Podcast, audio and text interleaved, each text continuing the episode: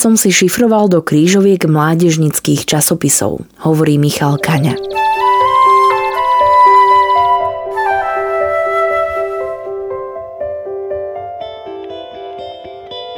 Počúvate podcast Príbehy 20. storočia. Spoznáte v ňom skutočné osudy, na ktoré sa zabudlo alebo malo zabudnúť. Postbellum a aktuality SK nezabúdajú. Vďaka konkrétnym príbehom sa dozviete, akým osudovým dilemám museli naši rodičia, starí rodičia, prarodičia čeliť. Postavení sme tak pred otázku, ako by sme sa v podobných situáciách zachovali my. Rozprávači príbehov 20. storočia rýchlo odchádzajú. Ich spomienky sú dôležité nielen pre nás, ale aj pre naše deti a ďalšie generácie, ktoré už nebudú mať možnosť sa s nimi osobne stretnúť.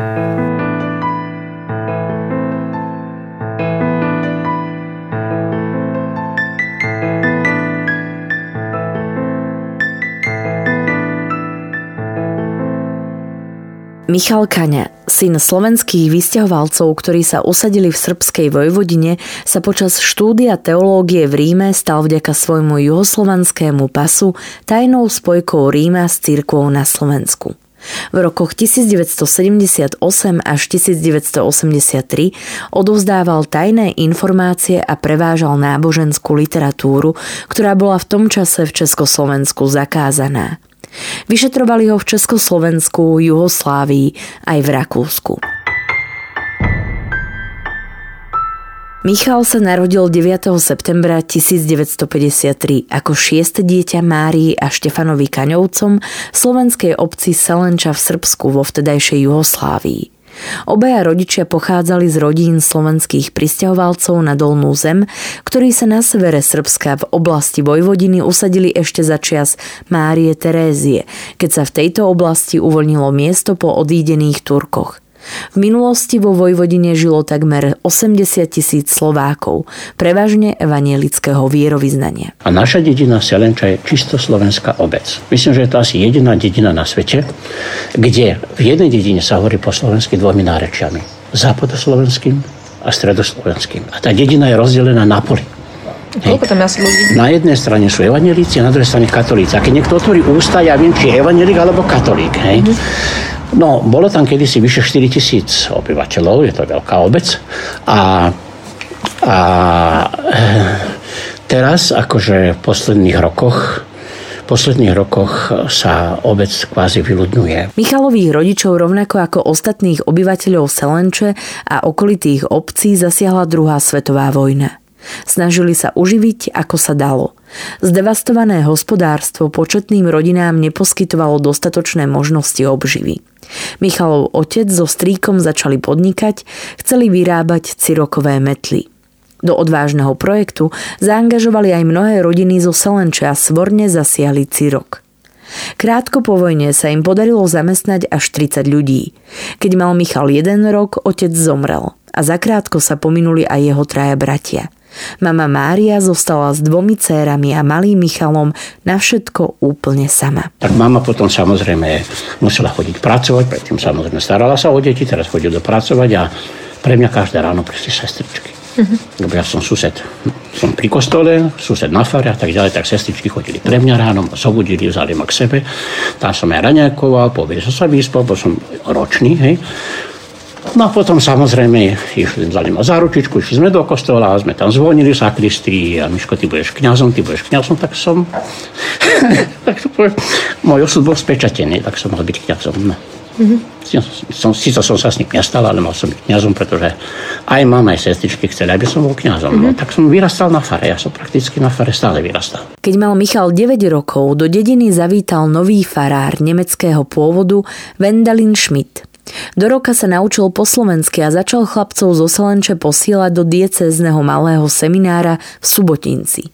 Vtedy už Michal po vzore svojho otca začal vyrábať metly a v takom útlom veku sa stal živiteľom rodiny.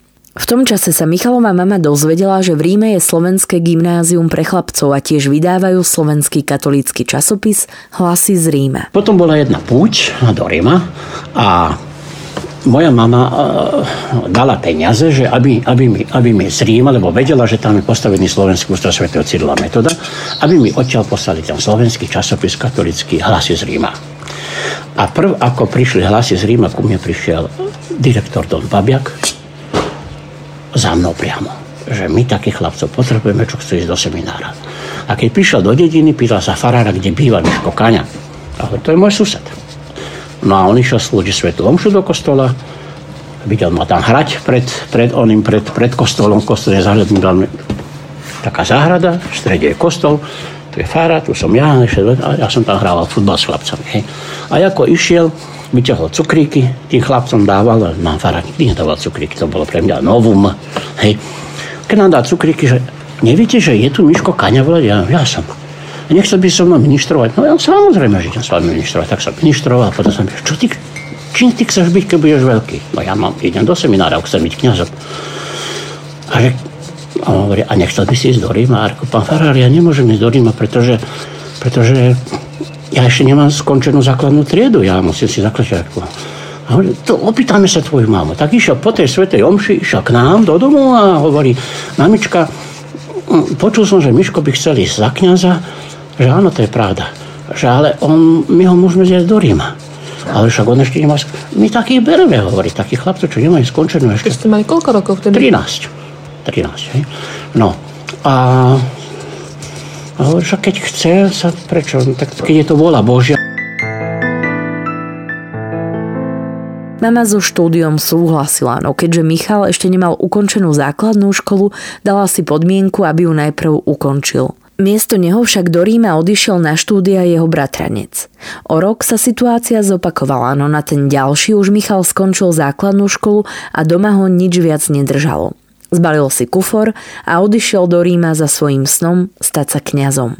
Po nástupe komunistického režimu na Slovensku v roku 1948 a ťažkých 50. rokoch boli v akcii K a akcii R postupne zlikvidované všetky mužské a ženské rehole a semináre vychovávajúce budúcich kňazov. Ateistický komunizmus dovoľoval študovať iba obmedzenému počtu kandidátov na kňazov a pod veľmi prísnym dohľadom režimu pacem interis – z iniciatívy exilových kňazov, ako boli kardinál Jozef Tomko a monsignor Štefan Nahálka, či Salesián Don Ľudovít Macák a s podporou zahraničných, najmä amerických Slovákov na čele s americkým biskupom slovenského pôvodu Andreom Grudkom, vznikla myšlienka založiť pri príležitosti tisíctého výročia príchodu svätého Cyrila a Metoda na Veľkú Moravu slovenskú inštitúciu Cyrilo Metodianum Neskôr Slovenský ústav svätého Cyrila Metoda ako Slovenské duchovné vzdelávacie centrum v Ríme. Mal slúžiť na prípravu kňazského dorastu. Slovenský ústav svätého Cyrila Metoda v Ríme vznikol začiatkom roku 1961 a poskytoval stredoškolské vzdelanie a ubytovanie mladým slovenským chlapcom zo slovenských rodín roztrúsených po celom svete. Významným zdrojom mladých študentov bola práve obec Selenča vo Vojvodine. Michal a jeho priatelia Štefan Turánsky a Jozef Tomšík vlastným životným príkladom postupne doviedli do Ríma na štúdia až 40 mladých chlapcov zo Selenče. Ostatní študenti pochádzali zo slovenských obcí z Chorvátska a niekoľký z rodín emigrantov z Nemecka, Rakúska, Ameriky či Austrálie, ktorí opustili Slovensko najmä po roku 1968. Ústav svoje poslanie plnil až do pádu režimu v Československu v roku 1989 a za tú dobu poskytol vzdelanie niekoľkým stovkám slovenských mladých mužov. Dnes funguje už ako pápežské slovenské kolégium, duchovné centrum pre slovenských kňazov, ktorí si v Ríme robia špecializáciu a doktorát z teológie.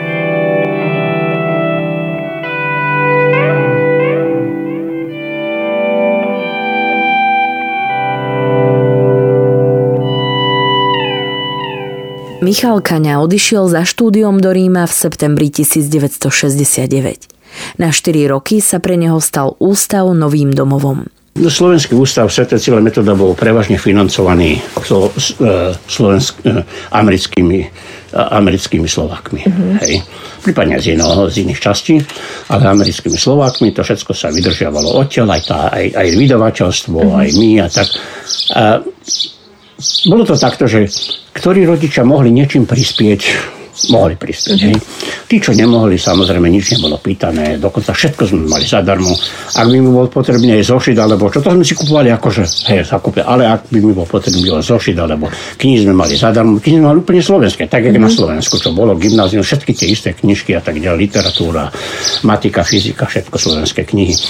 Išli sme podľa slovenského plánu a programu školského, ale všetko ostatné sme mali zadarmo. Cestu sme si zaplatili akurát, keď sme išli domov, alebo čo. Ale hovorím, keby niekto bol v také situácii, že si nemôže zaplatiť, aj to uh-huh. zaplatia. Uh-huh. Nás tam študovalo okolo 200 dokopy, ale jednotlivých ročníkov sme boli okolo 30. Uh-huh. 25, 30, podľa toho, koľko má Potom koľko ročníkov? No tak jednoducho, no 4. 4 roky gymnázia. Hej prvý rok gymnázia, druhý rok gymnázia, tretí a štyri ročníky gymnázia. Nás nebolo veľa žiakov, viete. Výhoda aj nevýhoda bola táto naša. Výhoda bola, nevýhoda bola tá, že každý deň som musel sa byť pripravený tak, že všetkých nás vyskúšali. Keď sme boli 5, 6 v jednej triede, tak nás tak vás vyskúšal profesor za chvíľu. Znamená, museli sme všetko ovládať. Hej. A to bola nevýhoda. A výhoda bola tá, že sme sa museli veľa učiť. Mm-hmm. A pedagógov ste mali akých slovenských tiež? To boli slovenskí Salesiani, Rehola Salesianov, ktorá bola zverená. A gymnázium bolo zverené Salesianom. Oni boli známe na Slovensku ako vychovávateľia, ktorí sa starajú práve o dospievajúcu mládež. Salesiáni Michalovi a ostatným mladým mužom vštepovali kresťanské zásady, rozvíjali ich všeobecné vzdelanie a pripravovali na povolanie kňaza. Jeho učiteľom bol aj exilový básnik Gorast Zvonický. Nahrádzal mu lásku a vzor otca, ktorého stratil v rannom veku. Michal chodil domov do Selenče už len na prázdniny. Keď som prišiel za každým na prázdniny domov, mama mala dlhy. Hej, mala dlhy, nemala na zaplatené ani to, ani tamto, to, mnohé veci nemala poplatené. A keď som prišiel z Ríma, keď som to videl, samozrejme, celé prázdniny som robil metly, tak som máme urobil vyše tisíc metiel Najprv sa vyplatili všetky dlhy a tak to poviem, možno, možno že mama nevedela nejako šafáriť, akože nakladať s peniazmi. Jedna sestra pýtala, vzala si, druhá sestra pýtala, vzala si. Tak ja som všetky dlhy, akože behom dvoch, troch týždňov sme ich vyplatili, alebo mesiaca. A ďalší mesiac slúžil na to, že som tisíc metel narobil, nechal som ich poviem, v skláde alebo v komore a tých tisíc metel bohate stačilo máme na to, aby mohla vyžiť. Uh-huh. Pretože vtedy tá metla mala hodnotu. Dnes nemám, stojí 1-2 eurá, alebo uh-huh. čo, ale vtedy mala hodnotu. No.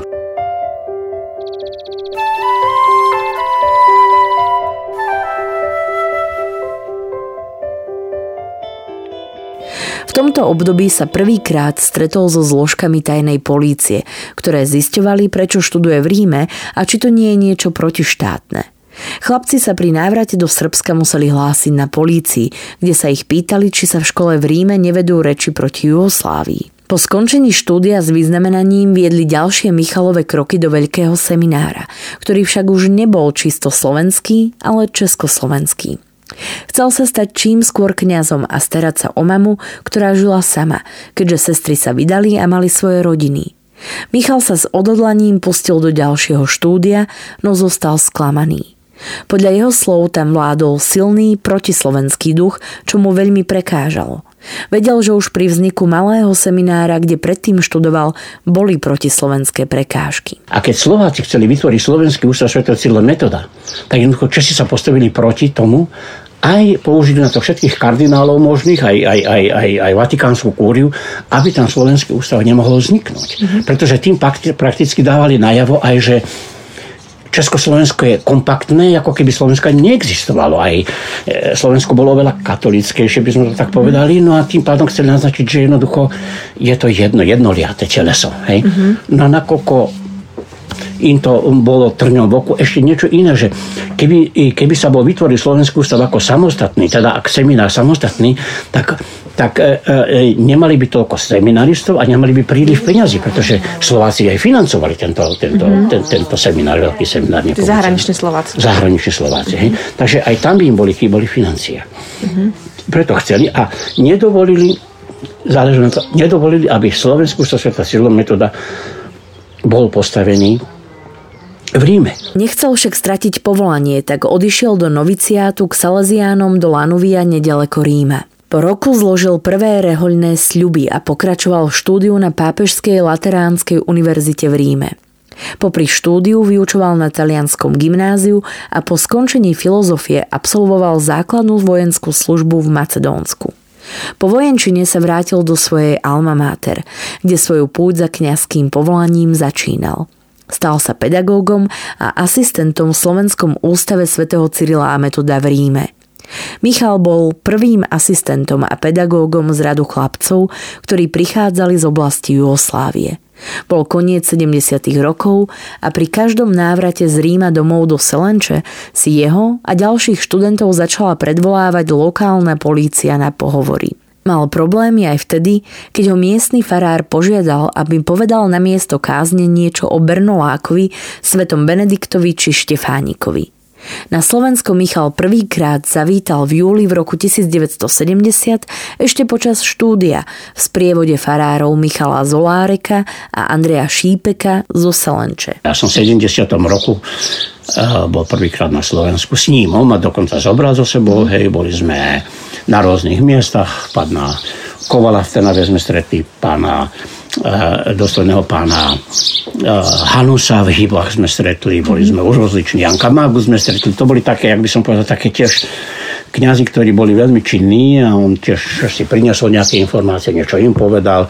Ja som ani nevedel, že že on to robí kvôli tomu, že aby tie informácie podal ďalej, ale však neboli to zlé informácie. Ak sa s vami stretne, porozprávame sa o niečom, tak to nie sú protištátne informácie. To sú normálne ľudské vzťahy, ľudské informácie, církevné vzťahy, kresťanské vzťahy.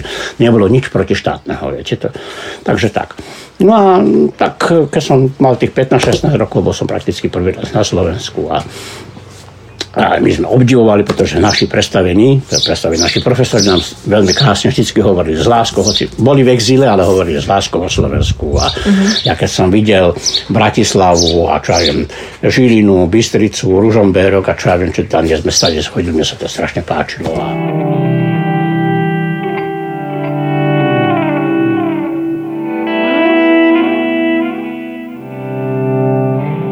Počas neskorších rokov štúdia Michal cestoval na Slovensko ešte niekoľkokrát. Mal som jedno poslanie, potom noviciate. Tí Salesiani samozrejme potrebovali nejakú spojku, nejaký kontakt. Nakoľko som aj jugoslovanský paševený pas, mohol som bezprostredne chodiť na Slovensko bez problémov a nikto si tam nevšimol. Potrebovali mať nejakú spojku medzi Rímom a Slovenskom. No a nakoľko som tam bol tedy asistentom, hej, a členom salesianskej rodiny, tak samozrejme, že ma poveril tým a ja som sa tým cítil veľmi poctený. Tak som myslel, že jedným kňazom, ktorý mal na starosti slovenské volontárky, teda akože, tak by som povedal, devčatá, ktoré v civile pracovali kresťansky. Samozrejme, že ma vaše tajné orgány spozorovali, lebo ja som za tým kňazom chodeval, on bol pozorovaný, určite sledovaný, tak sledovali aj mňa. A to bol kto, kňaz? Don Štamec, Don Jozef Salesian. On bol, samozrejme, bol aj vyšetrovaný, myslím, že bol aj vo vezení a potom pracoval ako inžinier. A nakoľko mu zobrazí akože súhlas vykonávať e, kniazskú službu. Michal sa stal súčasťou siete kontaktov hľadajúcej cesty, ako dostať do Československa náboženskú literatúru a tlač, ktorá vychádzala vo vydavateľstve pri Slovenskom gymnáziu svätého Cyrila a Metoda v Ríme. Náboženská literatúra putovala z Ríma do zahraničia a odtiaľ do Československa. Michal sa na Slovensku stretával hlavne s Donom Jozefom Štámecom, od ktorého prijímal úlohy. Hlavným poslaním jazykovo zdatného Michala bolo nájsť čo najjednoduchší a najbezpečnejší spôsob, ako sa ďalšie kontakty prevažne zo zahraničia dostanú na miesto určenia a odovzdajú zásielky. Hlavne išlo o to, že potrebovali sme dostať náboženské knihy na Slovensku. No ako ich dostať? Tak bolo potrebné nájsť osoby, ktoré na ktoré adrese to môžeme doniesť a ktoré to príjmu, ktoré sa nebudú báť a ktoré o tom budú vedieť. A samozrejme, aby keď niekto bude tie knihy niesť v aute alebo ako, aby sa nemusel nikoho pýtať, prišiel presne na tú adresu a ten, tá osoba by spoznala, že je to konkrétne naozaj osoba, že to nie je nejaké nebezpečenstvo, tak samozrejme, že ja som si musel zmapovať aj adresu, aj osobu, aj príchod, aj cestu, aj číslo, aj všetko. No tie veci, kúpil som si také mládežnícke časopisy, naše, jugoslovenské, aby to nikomu nebolo nápadné a do križovky som si samozrejme vsúval tieto údaje. Mm-hmm. Hej. Ja si to najprv a v hlave premietol a potom som to do tých krížoviek a tak ďalej a za hranicou som si to už, za hranicou som si to potom podoplňal, čo tam chýbalo, hej.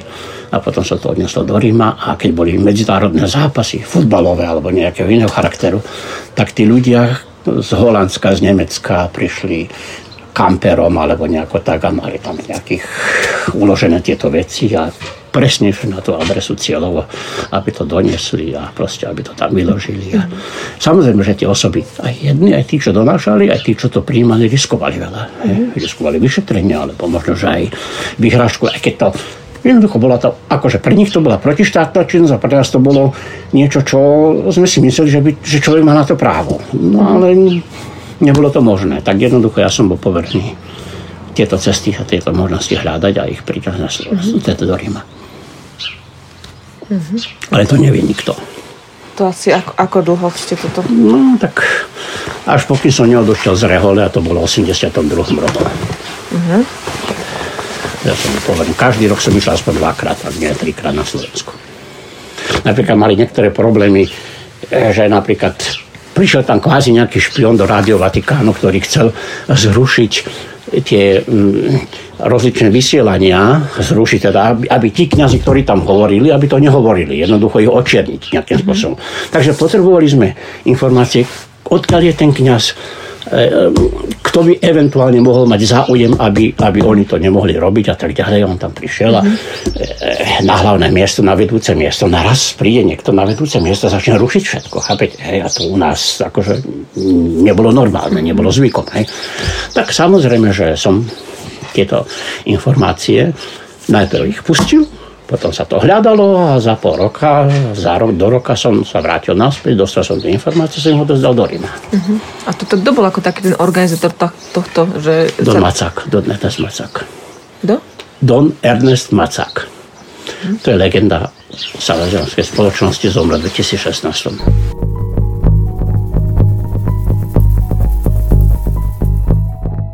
Jednou z mnohých publikácií bola aj známa ilustrovaná Biblia pre mladých, ktorá bola vydaná v Selenči ako ekumenické dielo. Sveté písmo sa tak vďaka Selenčanom stalo pre ľudí v Československu dostupnejšie. Po Michalovi toto poslanie neskôr prebral Don Štefan Turanský. Po istom čase začal Michal o svojom poslaní stať sa kňazom pochybovať. Nechcel stráviť celý život sám a túžil založiť si rodinu. Pri jednom z mnohých stretnutí s Donom Štámecom, ktorý duchovne viedol veriace dievčatá, dobrovoľníčky, volontárky, sa zoznámil aj so svojou neskoršou manželkou Danielou. V roku 1983 s činnosťou tajnej spojky skončil. Skončil som s touto činnosťou, lebo som odišiel z Rehole preč a odišiel som do Rakúska mm-hmm. pracovať na gymnázium v Rakúsku tiež Salesianské, kde, kde ma nakoľko jak by som to povedal, a keď som už nechcel byť reholníkom a nechcel byť kňazom, teda nechcel. Bol by som chcel, ale chcel som mať svoju rodinu. Chcel som vedieť, prečo žijem. Mm-hmm. Hej. Tak tým pádom samozrejme už som im v úvodzovkách nebol potrebný. Mm-hmm. Ako každý kňaz, ktorý odíde z rehole, ožení sa, nie z rehole, aj normálne, keď odíde, ožení sa a tak ďalej, tak biskupovi nie je potrebný ten kňaz. Mm-hmm. Tak potom samozrejme sa z toho vzorného chlapca jednoducho sa stal kvázi taký kvázi jak nepriateľ. Viete, hej. Mm-hmm. No a samozrejme musel som sa prebíjať životom a proste tak to bolo. No ale vidíte, oženil som sa a, a jednoducho štátne orgány nechceli moju manželku pustiť do zahraničia. Aby ste sa oženili so Slovenkou. So Slovenkou, áno, so Slovenkou. V 84. sme sa zobrali 85. sa nám narodil syn, ale ešte pokým sa nenarodil, ja som samozrejme vybavil stále papier, že boli zobratí a tak ďalej a povedali štátne orgány, teda akože na konzuláte, na veľvyslanectve vo Viedne, že nie je v záujme republiky, aby moja manželka vycestovala. Uh-huh. Tak som povedal, dobre, keď nie je v záujme republiky, tak manželka pôjde do Bratislavy na, na veľvyslanectvo rakúske a tam porodí dieťa, to sa vám dostane do, do správ. Tak ho potom pustili asi dva týždne pred pôrodom. Pustili. Slováci nechceli pustiť. do No tak. Československo Áno, tedy áno, v tom čase. Manželku tiež vyše- vyšetrovali tu na. Ja som písal každý deň listy, pohľadnice a tak ďalej, však aj mladý človek zamilovaný, hej. A oni sa pýtali mojej manželke, že jaký je to Talian, ktorý- čo ti vypisuje perfektne po slovensky, viete, hej. hej tak ju vyšetrovali aj, aj pre iné veci, samozrejme, hej, no a ja som sa podpisoval, čo ja viem, raz tak, raz tak, raz tak to jak aj ja, keď som povedal im, že chodím na Slovensko, kvôli- čo, čo, čo, robím, prečo chodím k tomu, ja hovorím, chodím k frajerke, no tak čo. Pomína si ešte na jeden nepríjemný rozhovor na polícii. Oni chceli vedieť o tom Don Štancovi, ktorý má na starosti tie dievčatá, ktorému som ja chodil, že oni ho pustili rok na moje pozvanie predtým do Rakúska a že ako to, že som dostal až do Ríma. Ja som samozrejme ho pozval a on využil tú príležitosť a ilegálne odišiel do Ríma, tam sa stretol s tými predstaveniami mojimi a tak ďalej. Hej. Ja som medzi tým tiež odcestoval, keď tam on bol, ja som vedel aj kam ide, čo a tak, aj, jak sa to organizovalo, oni to chceli vedieť, ako som dostal, keď on nemal povolenie, nemal ani vízum. Ja som povedal, že ja to neviem. A oni povedali, vy to viete, pretože ste tam boli tiež. Hej. A tak oni ho chceli dotiahnuť tam na to vyšetrenie, keď som ja bol, ale on zmizol. On zmizol, odišiel niekam, strátil sa jednoducho, tak sa im to nepodarilo a nemohli mať priamého svetka v konfrontácii on a ja. Ale ja som povedal tomu vyšetrovateľovi, ale pán, váš pán vedúci si od Don Štanca pýtal brankár, eh, rukavice pre brankára pre svojho syna, ktorý hral na vo vašom mužstve. Hej. A ten, a ten policajt alebo súdca si rozhodne si pýtal od Adidasu trička futbalské a tak ďalej pre futbalistu, pre, vášho, pre, vášho, pre jeho syna zasa. Ako vy to viete? No som to kupoval. ja som to vedel, že to išlo nie za úplatky, ale také akože poďakovanie. Ten, ten slúbil, že mu dá vízu, ak mu donesie toto. No ja som to zabezpečil, donesol a tak ďalej. Takže služba za službu, jak sa povie. Hej. A to bol ktorý asi rok, tak. Keď ma vyšetrovali? No to bol 85.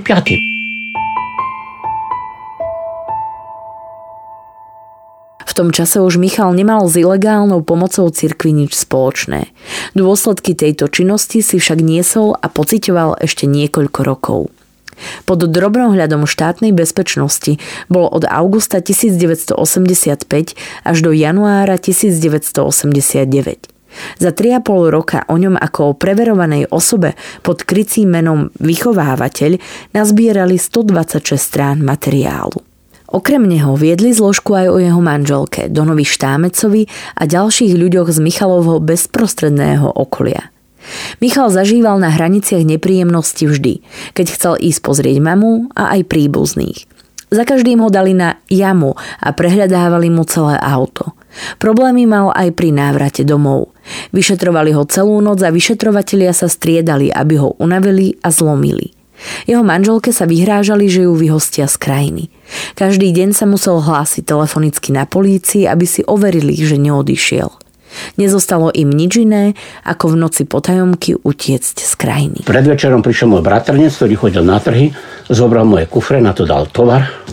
Potom my sme šli do inej republiky, teda v rámci krajiny, do inej republiky. Nech, nešiel som cez hranice najbližšie, ktoré, sa- ako som chodil, ale som išiel až na Slovensko, na Maribor.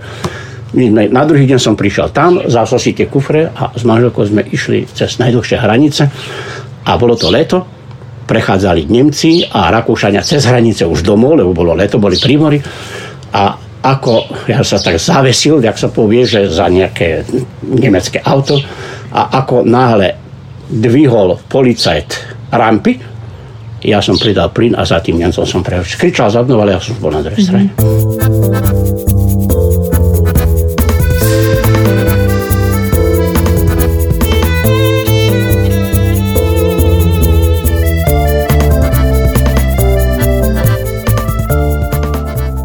Michalová mama mohla chodiť do Rakúska za synom a jeho rodinou, ale on už do Srbska nechodil. Jeho žena mohla navštevovať svoju mamu na Slovensku no maximálne trikrát do roka a vždy sa musela ako Slovenka nahlásiť na Československej cudzineckej polícii a zaplatiť 30-dňové vstupné vízum.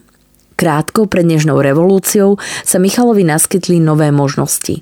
Bol jazykovo zdatný, ovládal taliančinu, španielčinu, ruštinu, slovenčinu, nemčinu a srbčinu – Rodičia jeho jedného žiaka z Rakúskeho Salesiánskeho gymnázia, kde Michal pôsobil, podnikali s plastovými komponentmi a oslovili ho na spoluprácu.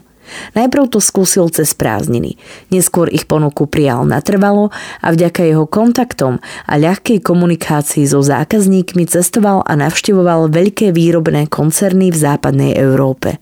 Zúčastňoval sa na medzinárodných výstavách v Paríži, Düsseldorfe, Mníchove, Miláne a kdekoľvek inde. Zmenu režimu v Československu v roku 1989 sledoval Michal i pri prechode hraníc. Viete, keď, keď bola tá zamatová revolúcia, ja myslím, že to sa tešili asi aj tí, aj tí colníci, policajti, že sa niečo robí. Takže to však ja som bol s nimi kamarát, my sme si ruku podávali na čiare. Naraz e, zajtra už to bolo iné. Bola kedy bol by človek mal strach, že prechádza hranice, čo mi nájdu, alebo čo budú chcieť nájsť, čo budú hľadať, aj to, čo nemám. Však hovorím, že ma dávali na jamu a tam jeden z tých colníkov, čo mal aj psa, strkal stále ruku pod, pod časopisy, ktoré som si ja hodil, takže aj kvety som mal pre manželku a tak. Mne to sa zdalo podozrivé, lebo on toho psa tam a má tam ruku a ja som dvihol noviny Pán, poli, pán Colníka, čo to robíte? No skúšam sa, ale neskúšajte v mojom aute. Veď to sú není veci moje, čo vy držíte v ruke. Mm-hmm. To skúšajte na poligóne. Viete, možno, že mu dávali nejaké omamné látky tomu psovi. Hej? Alebo v tej flaštičke, že tam boli. Lebo on takú flaštičku asi to chcel otvoriť, aby ten pesto... A Bobby povedal, že pozri sa, čo máš, čo sme tu našli. Mm-hmm. Že by vám tam niečo akože podstrčili. Áno, áno, však jasne, však ja som ho načapal z jeho rukou pod, pod tými vecami. Ja som mm-hmm. povedal, že aby to nerobil v mojom aute, že ja to budem referovať v Rakúsku. Mm-hmm. A to vás pre, akože prevetrávali tí naši colníci, či tí rakúsky? Iba vaši, ne, iba vaši. Rakúsky nie. Aj keď som vychádzal, takisto mi išli do Brženia auto rozšrobovať. A ja som povedal, pani, no ja, ja nič nemám, ja by vám vyhlásil, ak niečo mám, tak len to tu napíšem. A to je naša povinnosť, vy sa o to nestarajte, ale ja mám službu, ja mám o tej, o tej hodine, ja som si vyrátal, že za hodinu som doma, a na to zdržávate dve hodiny, tak e, kto tú službu nahradí za mňa, kto, kto to zaplatí? Zaplatíte to?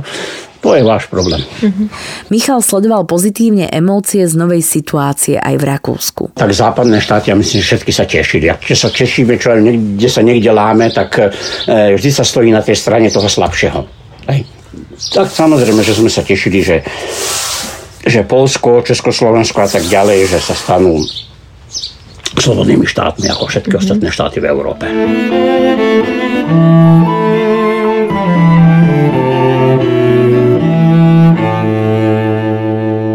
Rozpad Československa a vznik Slovenskej republiky prijal Michal pozitívne. Ako Slovák mal radosť toho, že Slováci majú svoj vlastný štát. Vďaka obchodným kontaktom získal stroj na výrobu spodnej bielizne a v okolí sebechlebov, odkiaľ pochádzal Don Štámec, vybudoval prevádzky, kde zamestnával okolo 200 ľudí. Neskôr však úspešný projekt zlikvidovala lacnejšia pracovná sila v Číne, Indii či na Ukrajine. Michal v roku 2012 odišiel do zaslúženého dôchodku. Venuje sa najmä manželke Daniele, synovi Metodovi a cére Michaele. Teraz keď prechádzam, tak je to také, ako keby som šiel z chotára do chotára. No. Uh-huh. Hej, takže je to tak úplne normálne. Hej, pre mňa, ja som vždycky sníval o, o, o, o slobode prechodu, prechodu cez, e, cez hranice, ako keby som išla z dediny do dediny, takže mm-hmm. bola to síce bola kedy utopia, ale stalo, stalo sa to realitou. Michal Kaňa svoje zážitky a spomienky zúročil aj literárne. Matica Slovenska v Osieku v Chorvátsku mu vydala zbierku básni a pracuje na novej knihe Exodus do Ríma o tom, ako pomohol 40 chlapcom z rodnej obce dostať sa do Ríma za štúdiom. Michalov príbeh zdokumentovala a spracovala v roku 2021 Adriana Demianovičová. Podcastom vás prevádzala Sandra Polovková a spolupracovali na ňom Kristýna Lukáčová a Marian Jaslovský. Príbehy 20. storočia v Postbelum zaznamenávame, aby sme o ne neprišli, aj keď tu už s nami ich rozprávači nebudú. Aby sme nezabudli na ich osudy, hrôzy, ktorým boli vystavení a na dôležité okamihy našej histórie, ktorá dnes býva často spochybňovaná a pre mnohých je neznáma. Podporte prosím našu prácu aj vy pravidelným finančným príspevkom na www.postbellum.sk. Ďakujeme.